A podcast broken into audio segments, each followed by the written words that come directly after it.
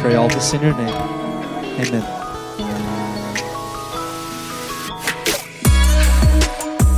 As you get seated, I want to invite you to pull out a Bible with me and turn it to the book of Revelation.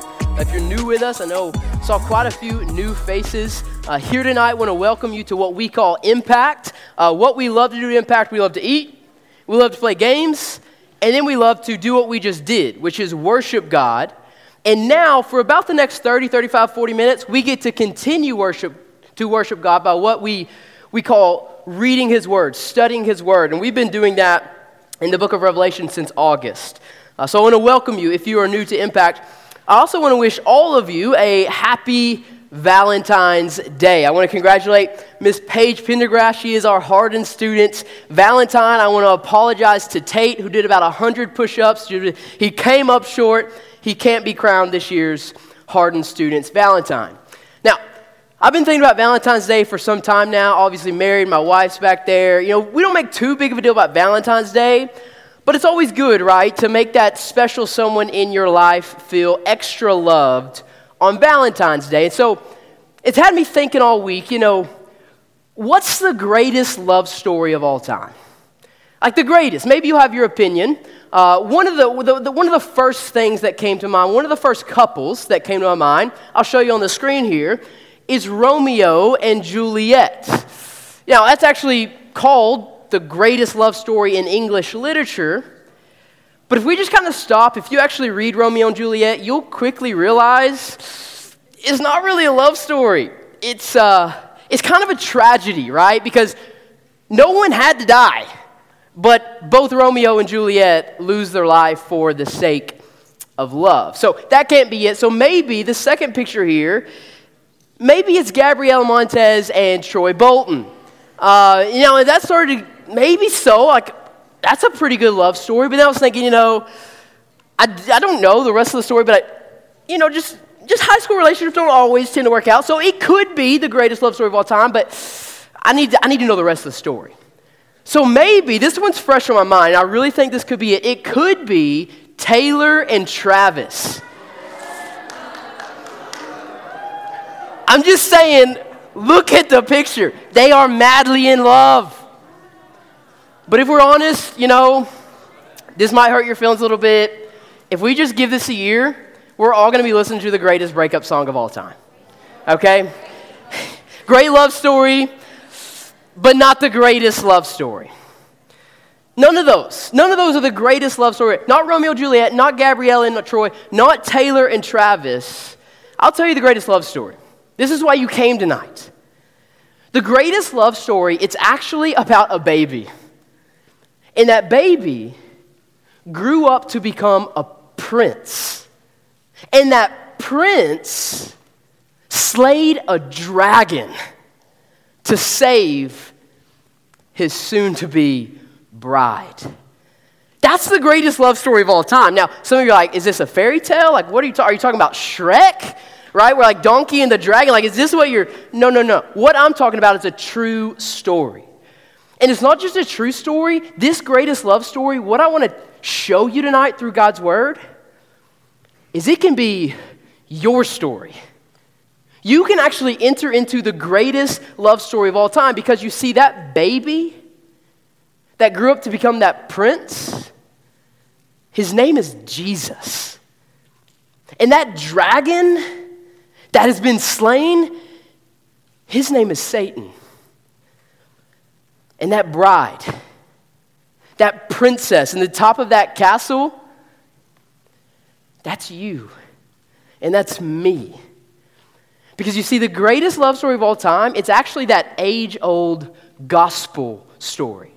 The one about Jesus Christ, who is called the Prince of Peace, who kills the dragon to save you and me. And so tonight in our text, we're going to get a fresh look at that story. And I love Revelation because it's going to tell the story in a very fresh way, in a very unique way.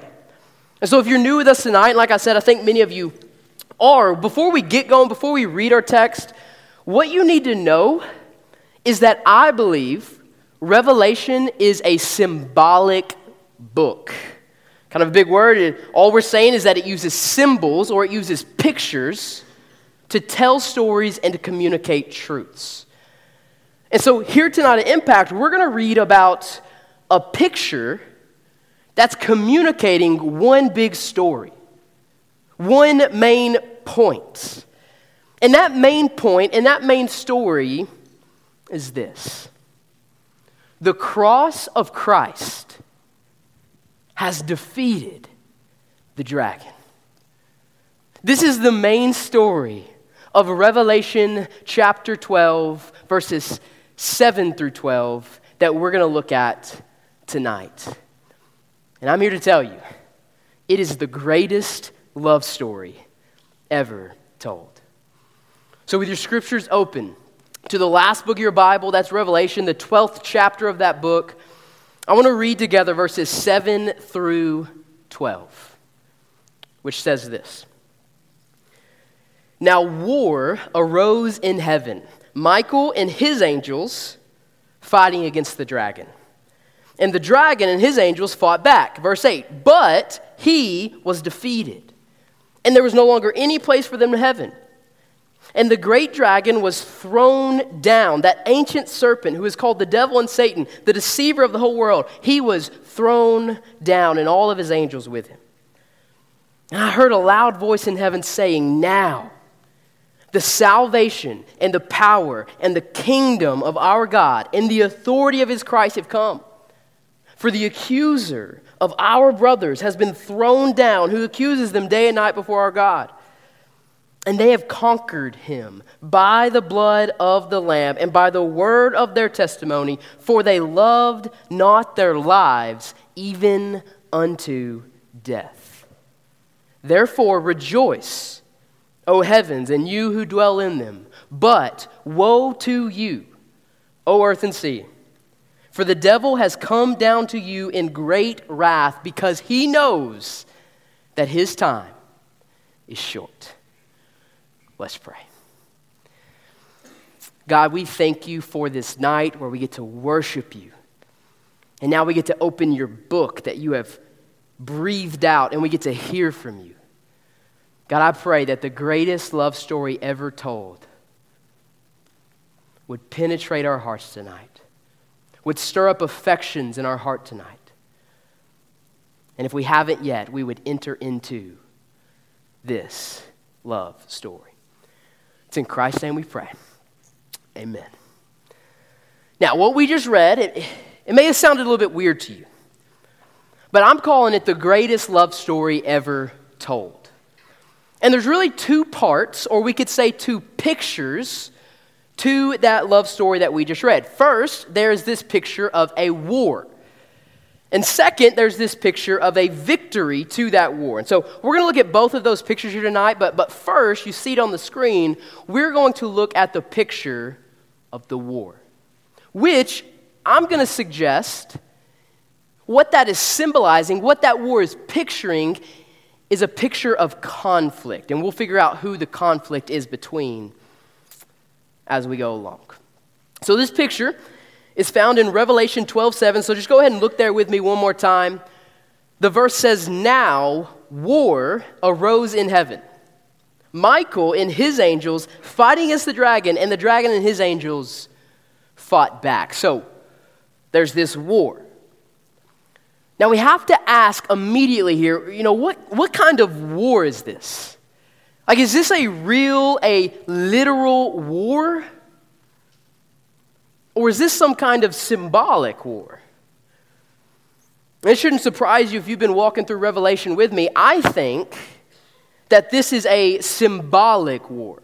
So I don't think it's a real war with guns and swords and combat. Instead, I think this is a symbolic war, meaning that there is a picture of war that is symbolizing or picturing something beyond just a war. Something else is going on. Something bigger is going on. And we've already mentioned this is typical of Revelation, right? This is a symbolic book, not a literal book, a symbolic book, which, of course, you should remember that doesn't mean that what we're reading isn't true. It just means that these symbols, these pictures, are communicating to us what is true. And so it's been this way through the first 11 chapters, right? And so when we get here to chapter 12, verse 7, we can expect the same thing to be going on. This is a symbolic war. And so, what is this war symbolic of? Well, let's look at the picture again. We have, we have one angel. His name is Michael. He's called the archangel. And he, is, and he and his angels, Michael and his angels, are at war with a dragon. Not a real dragon. We're going to see who that dragon is soon. But this dragon has his own angels, and they're fighting against each other. They're making war against each other. And so you can, you can take my word for it for now, or you can just look down at verse 9 with me, and you'll see that this dragon is not a real dragon. That dragon is symbolizing a character we've met a lot in Revelation. His name is Satan. So, not, not a real dragon, a symbolic dragon that is symbolizing Satan, and not a real war, a symbolic war that is symbolizing something bigger than itself. And so the picture or the symbol in verse 7 is of Michael and his angels fighting the dragon and his angels. And if it's not a real war, what's this symbolizing? Well, I'll tell you. I think this war is symbolizing what I call the ongoing conflict between God's kingdom and Satan's kingdom. It's this ongoing conflict between these two kingdoms. Michael, the archangel, he represents God's kingdom. While Satan, the dragon, of course, represents his own kingdom. And maybe this is confusing to you, but you know, there's a really good chance that this verse we're reading, this type of language Revelation is using, it's actually common symbolic language that you and I use in everyday life. Let me, let me use an example. Think about the Super Bowl this past Sunday. Who watched the Super Bowl? Raise your hand if you watched the Super Bowl.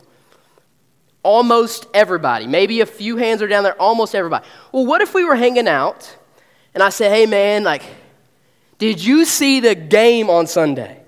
Like, did you see Patrick Mahomes and his team go to war against the 49ers and their team? Like, did you see the war that took place on that football field? I mean, it was crazy. It was a war, but ultimately, you saw it right. Brock Purdy and his team were thrown down to the earth. They were thrown down on the field, they were left laying on the field. Would everyone in this room know exactly what I was saying? I didn't say hardly anything about football. I didn't say anything about touchdowns, anything about field goals. I used this picture of a war to communicate that the Chiefs and 49ers had a really tough game this past Sunday, but at the end of the game, the Chiefs won, and Brock Purdy and his team lost. So I'm using symbolic language, and I would, I would say that's type of language that we use literally almost every single day. The symbol of war.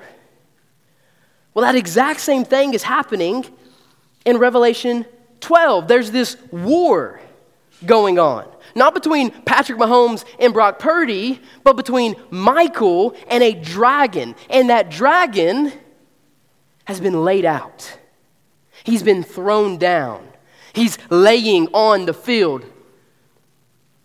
But it's not a real war, and it's not a real dragon, and it's not a real field. You know, a lot of you, I think when we read verse 7 here, per- perhaps a lot of you, perhaps most of you, what comes to your mind is what you've been told growing up, me included. And that's that this war between Michael and, and the dragon, it's like Satan's origin story, right?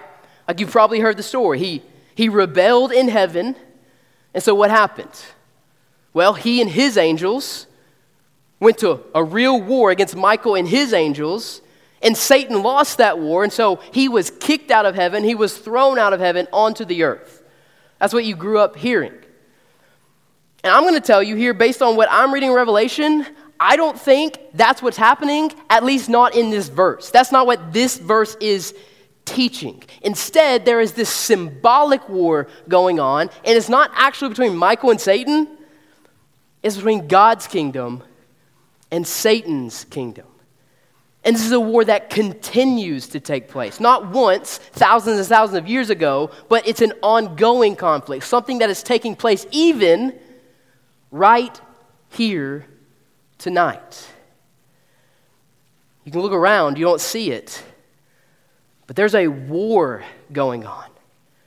It's been happening ever since Genesis 3, and it's continuing to happen right here tonight. And so the question is which kingdom are you fighting with? Which of these kingdoms are you going to war with? In other words, which of these kingdoms, God's kingdom or Satan's kingdom, do you belong to?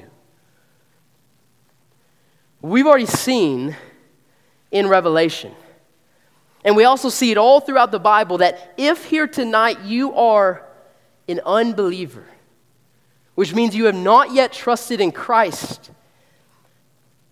Like it or not, know it or not, the Bible says that you belong to the kingdom of Satan.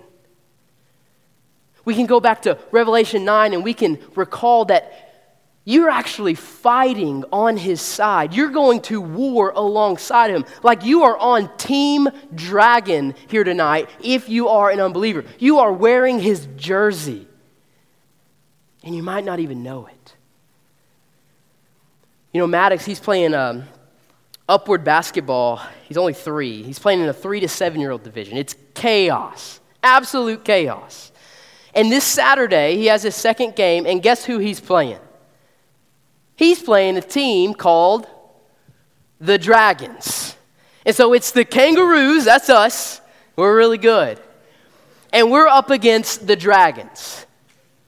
Now, if you're an unbeliever here tonight, you might not know it, but you're also on the Dragons.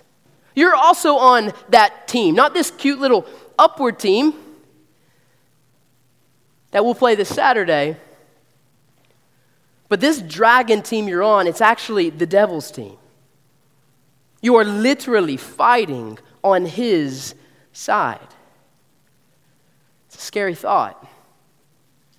However, if you're a believer here tonight, you're not on Team Dragon, but you've been given this new jersey. You've been given a new identity. You have been rescued from that team, from that dragon, and from his kingdom, and you've been brought into another kingdom.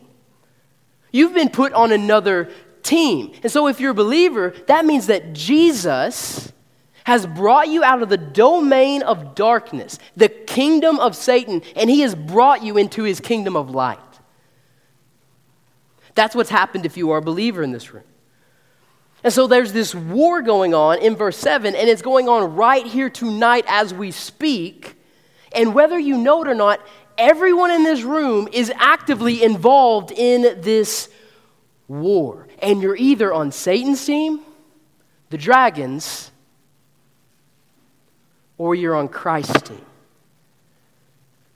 And so, this is the first picture. It's this picture of war, and it's symbolizing the ongoing conflict between God's kingdom and Satan's kingdom.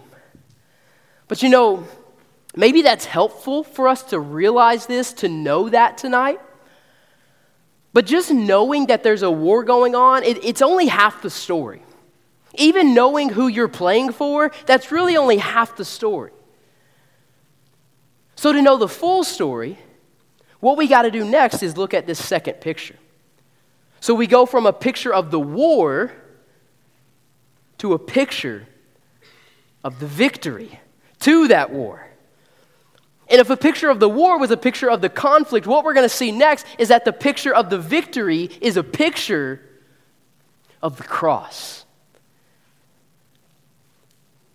This picture immediately follows this, the first picture we just read in verse 7. And so let's read together verses 7 and 8. Revelation 12, verse 7, this is the first picture. Now war arose in heaven, Michael and his angels fighting against the dragon, and the dragon and his angels fought back. Now here's the second picture. But he, the dragon, was defeated, and there was no longer any place for them in heaven. And so, even though there's this symbolic war taking place, catch this.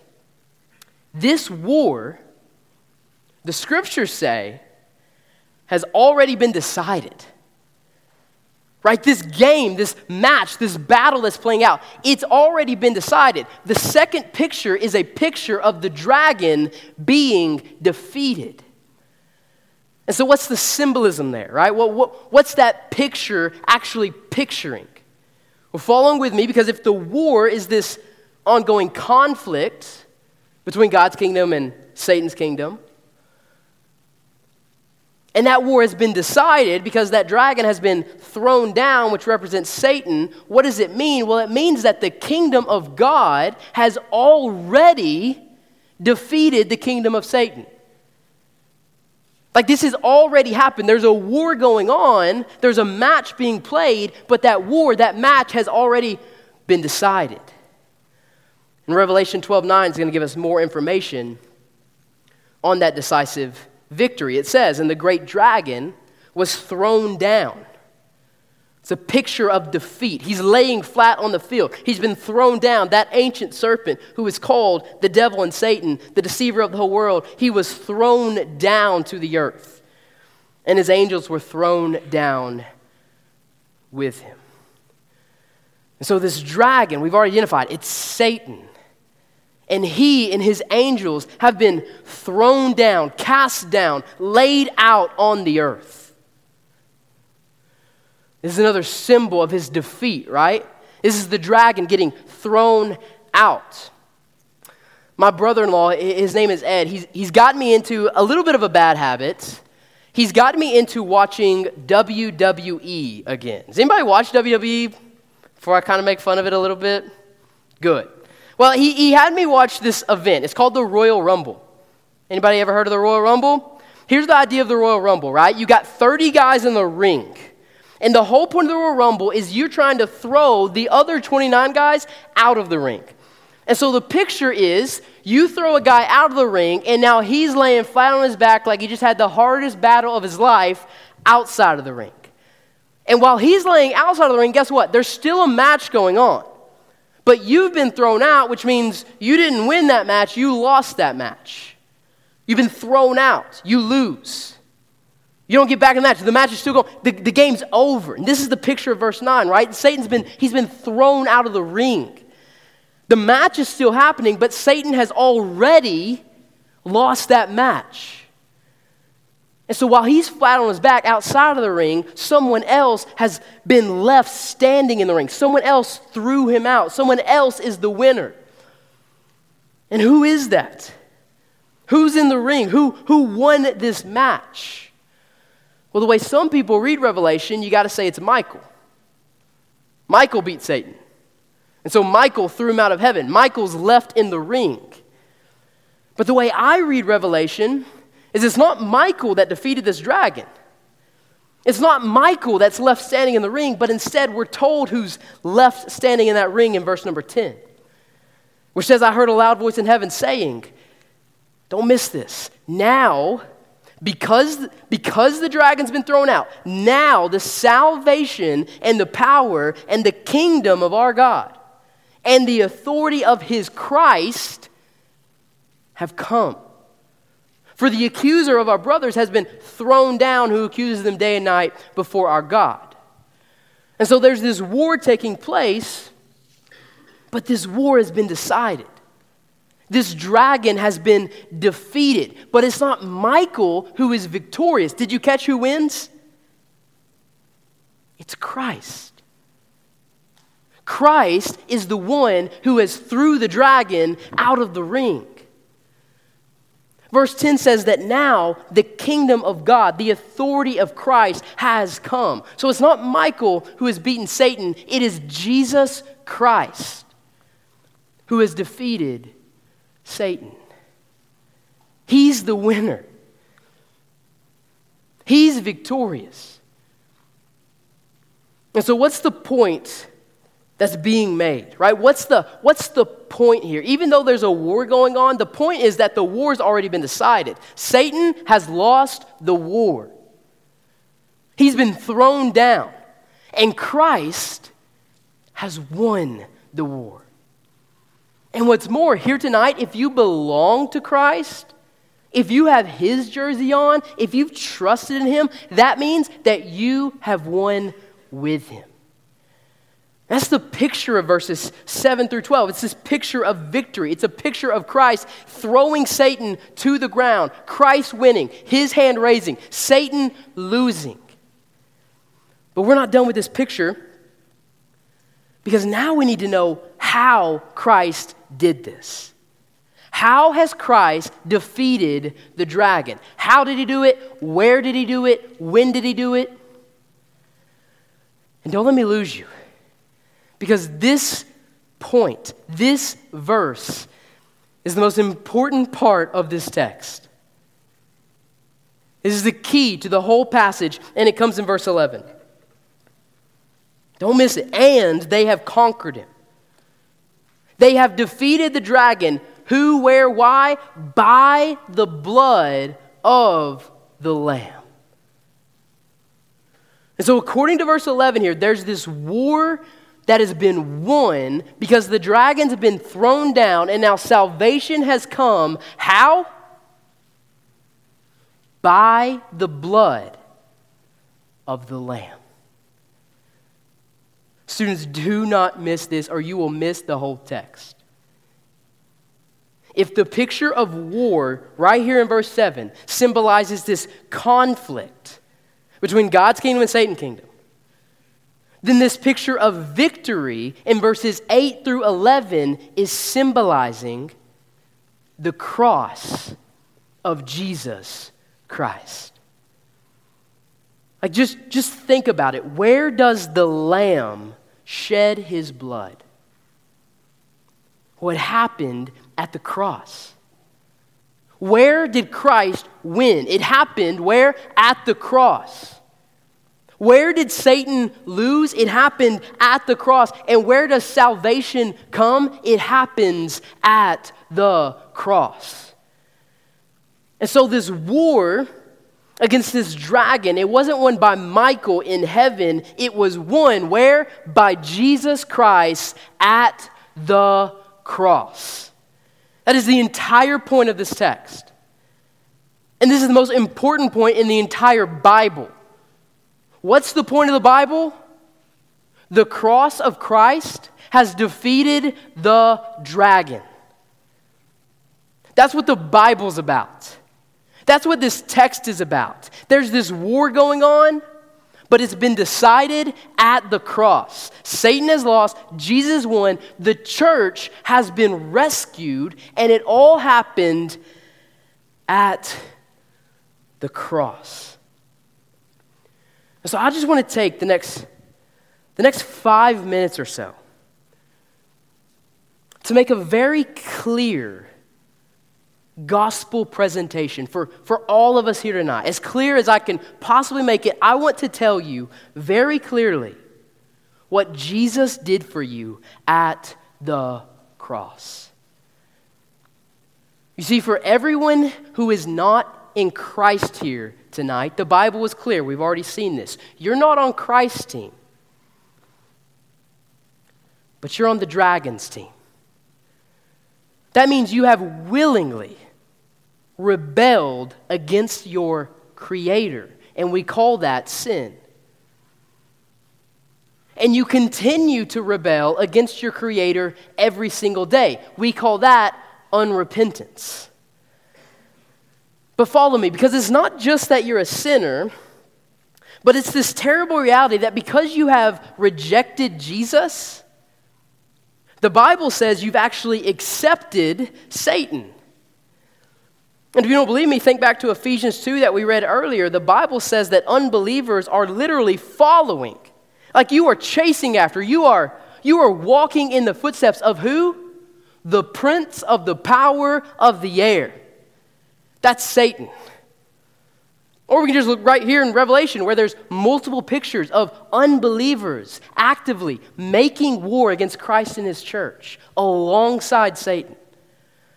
So just think about that. If you're an unbeliever, this is, this is what you're doing, this is what you've done. And so, as you can imagine, if you're going to be honest with yourself tonight, this sin of yours deserves a consequence. And the Bible says that that consequence is death. Not a physical death, not only a physical death, but also a spiritual death, which all culminates in an eternal separation from the one who created you, for the one who bestows life upon you in a place called hell. This is what your sin deserves. This is what my sin deserves. And if nothing changes, if we don't swap jerseys, that's exactly what we'll get. Now, can we just be honest? This is extremely bad news. Like maybe this is the first time you've ever heard that tonight. I don't know how to deliver worse news than what I just delivered you. But you have to understand that bad news in order to hear the good news that I want to share with you next. Don't miss this. Because even though you're a sinner, and even though you are rebelling against your Creator, the Bible also says that at the right time, Christ died for the ungodly.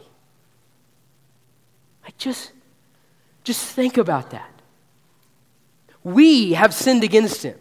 We have made war against him. And yet, what did he do? He dies for us. He lays his life down for you and for me. And here's how, here's how he does this. First, though he is God, he becomes a baby. He takes on the likeness of human flesh. But instead of growing up and sinning like you and I have, Jesus remained perfect. Jesus never sinned, which means if the wages of sin is death, what is the wage? What do you get? What do you deserve if you've never sinned? Well, you deserve life. And Jesus deserved eternal life. But here's the best news in the entire world. Are you ready? Jesus did not take on human flesh to live a perfect life show you it could be done, and then leave. Like, hey, showed you, Chase. I lived a perfect life. You didn't. You messed up. I didn't. I showed you. Like, I told you. I'm gone. Uh uh-uh. uh Jesus lived a perfect life. He didn't leave, he lived a perfect life, and then he died.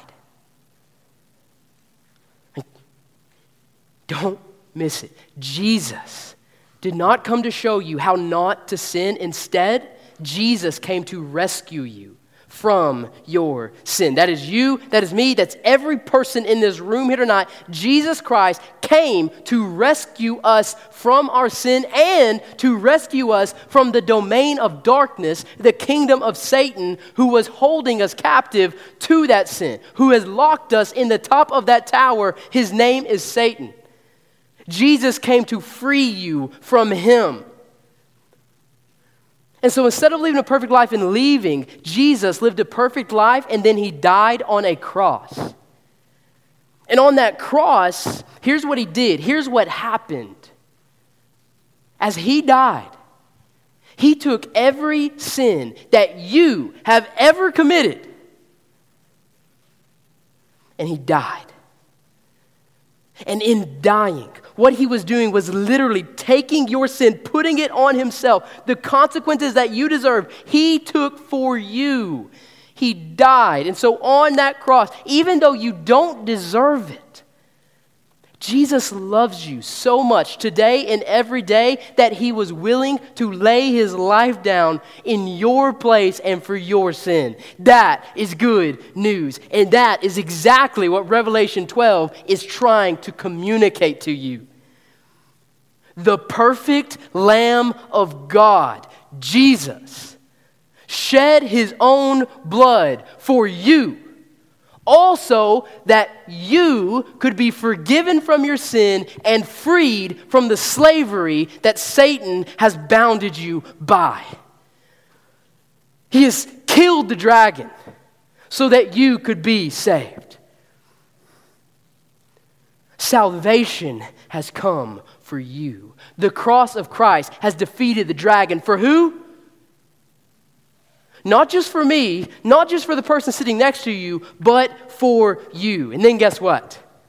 Three days later, that same Jesus who died also rose for you. And in this resurrection, what that tells you, what that communicates to you, is that what he did for you on that cross, taking your sin, that was acceptable to God. It is sufficient to atone for your every sin and to free you from that dragon. He has won for you. He is reigning for you. He has died for you. And so, what's he doing right here tonight? He's at the top of the dragon, he's at the top of the castle. He has slain the dragon and he is knocking at your door. That's what's happening right here tonight. He is knocking. And when he knocks, Satan goes running because he knows Christ has won and he cannot keep him from you so long as you open the door. This is the greatest love story you could ever hear. Jesus gave his life to save you. Whoa! This is good. There's a whole lot more we can say about this text. We could talk about the millennium. We could talk about the persecution of the church that comes in the next four verses. I don't want to talk about that tonight. What I want to focus on is the main point of the text. The cross of Christ has done what? Defeated the dragon. Jesus loves you. This I know, for the Bible just told me so. He died on a cross in your place to rescue you. And so tonight, if you are here and you have not yet trusted in this Savior, you have not yet received this salvation, you cannot afford to walk out of these doors tonight without doing so. You can't afford it. And so that's going to lead us to our response. How do you and I respond to what we just heard? Well, first, if you're that unbeliever, look no further than this. Tonight, you got to trust in Jesus. Why? Because he has won. By his cross, he has defeated sin. He has defeated Satan, not just for me, but for you. Listen, if you have never trusted in Christ, you can't afford to waste another day. Your sin is great.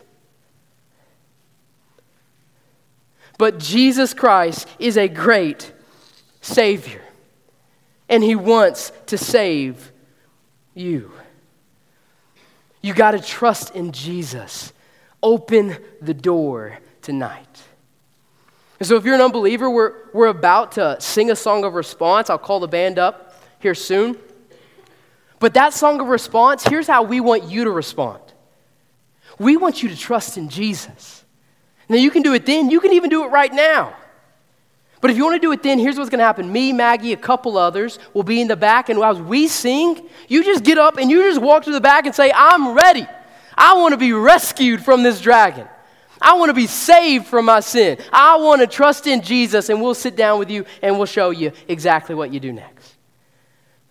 You trust in Jesus. But second, for my believers, we can't waste any more time here. The stakes are high. What do we got to do? I tell you this every week. We got to tell people about Jesus. We got to get fired up to start telling people the greatest love story of all time. It's nothing to be ashamed of. It's something to wear on your chest, to take to your schools, take to your locker rooms, tell your family. I got a story. It is about Jesus. He's died to save you. Can I tell you about it? We got to wake up and start telling others about Jesus. Because here's the reality saved people, here's what we do we go to unsaved people and we tell them how to become a saved people. It's, it's, evangelism isn't hard. You just got to go do it. And so, as our band comes back up to lead us in that final song of worship, perhaps many of you tonight need to enter into this love story. You need to respond in faith to the gospel here tonight. You need to put your faith in Christ for the first time here tonight. You need to say, I trust in Jesus because I'm a great sinner, but He's a great Savior. Jesus, save me now. And if you want to do that, I've told you what you do. You just go to the back during this song. Don't wait till after. Just first lyric, just hop up. Let's go. Let's do this thing. But, believers, here's how we're going to respond during this song we're going to sing about that day when death was arrested. We're going to sing about that day where Christ freed us from our sin. If that doesn't get you going a little bit, I don't know what to tell you. If you're not pumped tonight as a believer in Jesus Christ that you've been freed from that dragon, you've been unlocked from that castle, you have been rescued, then I don't know what to tell you. So tonight, believers, worship. Hands held high, arms stretched wide. Let's sing about that day that we were free, free, forever we're free. Come join the song of all the redeemed. The cross of Christ has defeated the dragon. Let's respond to him tonight. Let me pray. Jesus, we thank you and we praise you because you are a great Savior. God, would you rescue sinners here tonight? And would you encourage the church to start doing what the church does? And telling the greatest love story of all time. It's in Christ's name we pray.